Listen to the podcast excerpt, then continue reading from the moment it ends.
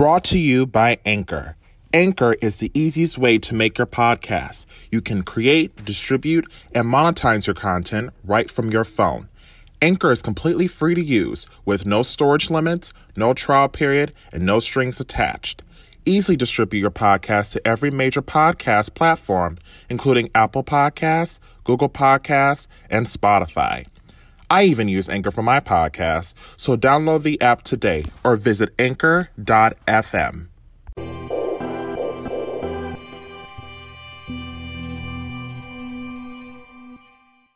Hello, hello, hello. Welcome to the three course convo where I serve you three of the hottest topics in the food world. I am your host, Paul O. Mims. But I'm going to be doing things a little bit differently this time. So, usually with my podcast episodes, I have this three distinct parts or um, topics that I talk about. But during this climate at the moment, we're going through this huge pandemic. I'm going to do things a little bit differently. So I'm just going to freely talk about what's going on and specifically what's going on with the hospitality and restaurant industry. So, for one, the restaurant industry is being hit very hard at the moment. It's hard for everyone. Things are shut down, people are working from home, there have been layoffs, um, schools are shut down. It's a very, very scary time. And I remember when we first heard about the coronavirus, uh, it, when it was in China um, and it was in, um, isolated there at first, um, and people really weren't taking it seriously. Then it started spreading. Um, people still weren't taking it seriously. Um, number 45, that's in the office, you know, in 2018, fired um, his um, outbreak pandemic team. Um, hence why we are in crisis at the moment, and he has miserably failed. But um, I digress. Anyway, it's not been good for the restaurant industry. Things have been closing. Um, governors have declared no more than 100 to 50 to 200 pe- gatherings at once. Flights have been canceled, trips have been canceled concert tours have been canceled, major events have been canceled. The NBA has been suspended until further notice. Um, it's just a hot mess right now. It literally is like when I was reading the Hot Zone for summer reading for high school freshman year, how things literally are shutting down. People are in panic. Some people are in panic, some people aren't. But we're isolated, we're quarantined in our homes. Um, we have to find interesting ways to keep ourselves busy and entertained. Um, so yeah, people are buying everything from the grocery stores. It's just very, very crazy right now. But um, I want to take a moment to talk about the restaurant industry. So um, the restaurant industry has been hit hard, like I said before. A lot of people have been laid off. Um, first of all, the restaurant industry and the hospitality industry has always been a very vulnerable industry. It's a multi billion dollar industry, but it's also one of the most vulnerable industries in our economy. For one, a lot of the workers in food services don't make living wages. Um, two, there's a very, very, very small profit margin when it comes to restaurants. Hence, why there's always these tough conversations and tough um, decisions that these um, owners or managers are making when it comes to staffing or keeping up payroll. But there have been some major food companies, such as these major fast food companies and major chain companies, who refuse to um, help their employees during this downtime. For example, paid sick leave or paid time off.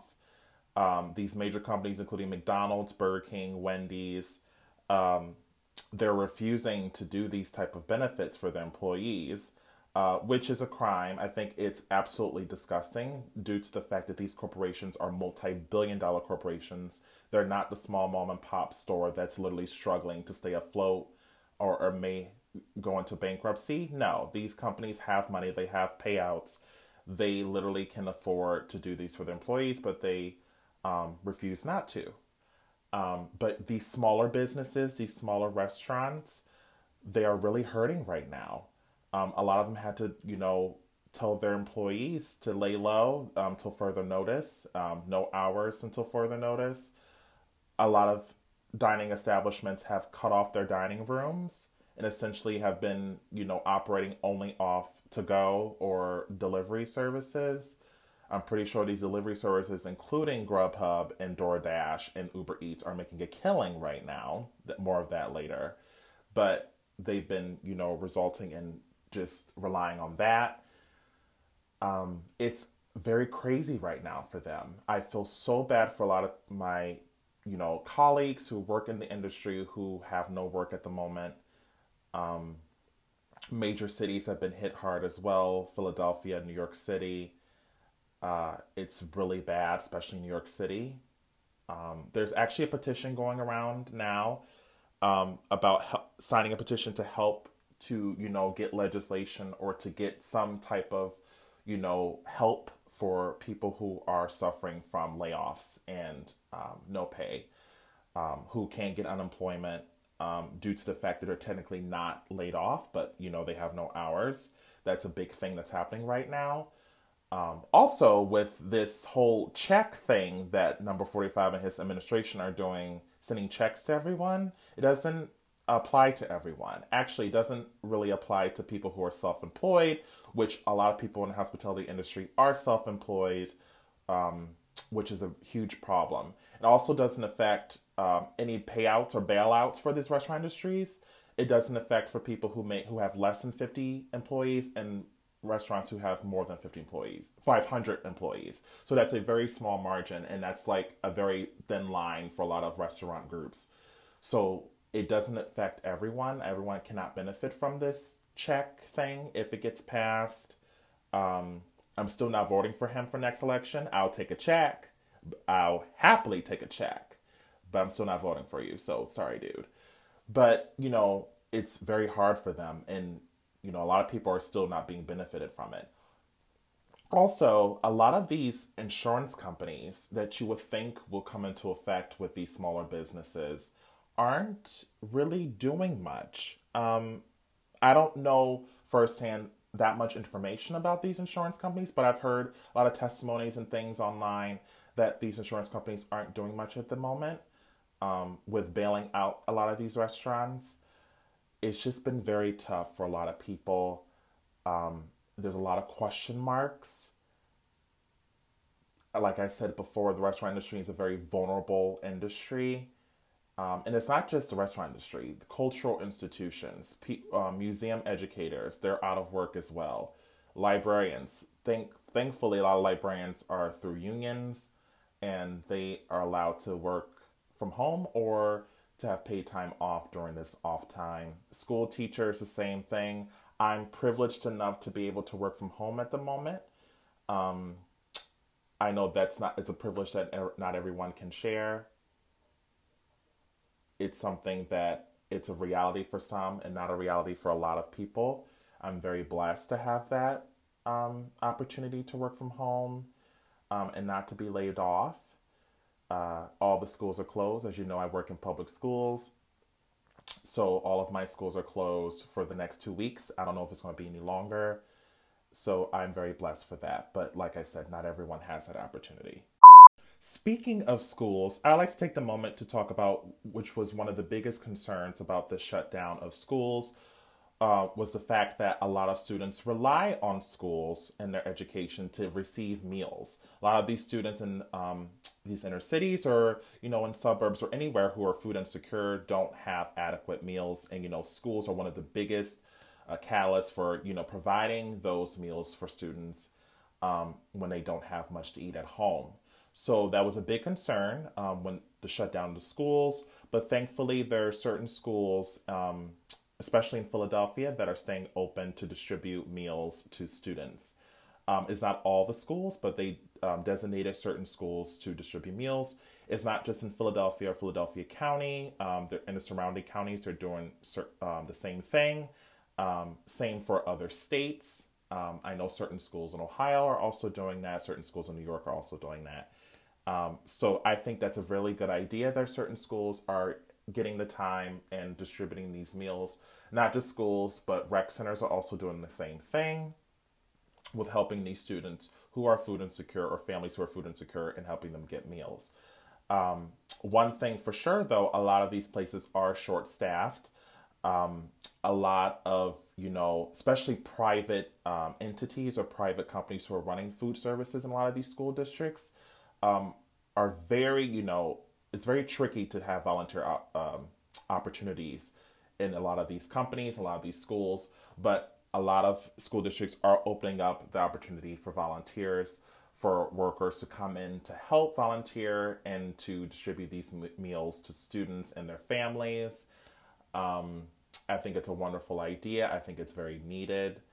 Um, a lot of students are probably going hungry at home. A lot of parents probably still have to work, especially um, lower income households or single parent households. their mother or father or caregiver may not be at home the entire time or have the time to cook or provide three, you know, full meals for their children every day. Hence, that's why school is so important, not just for an education, but also for nourishment.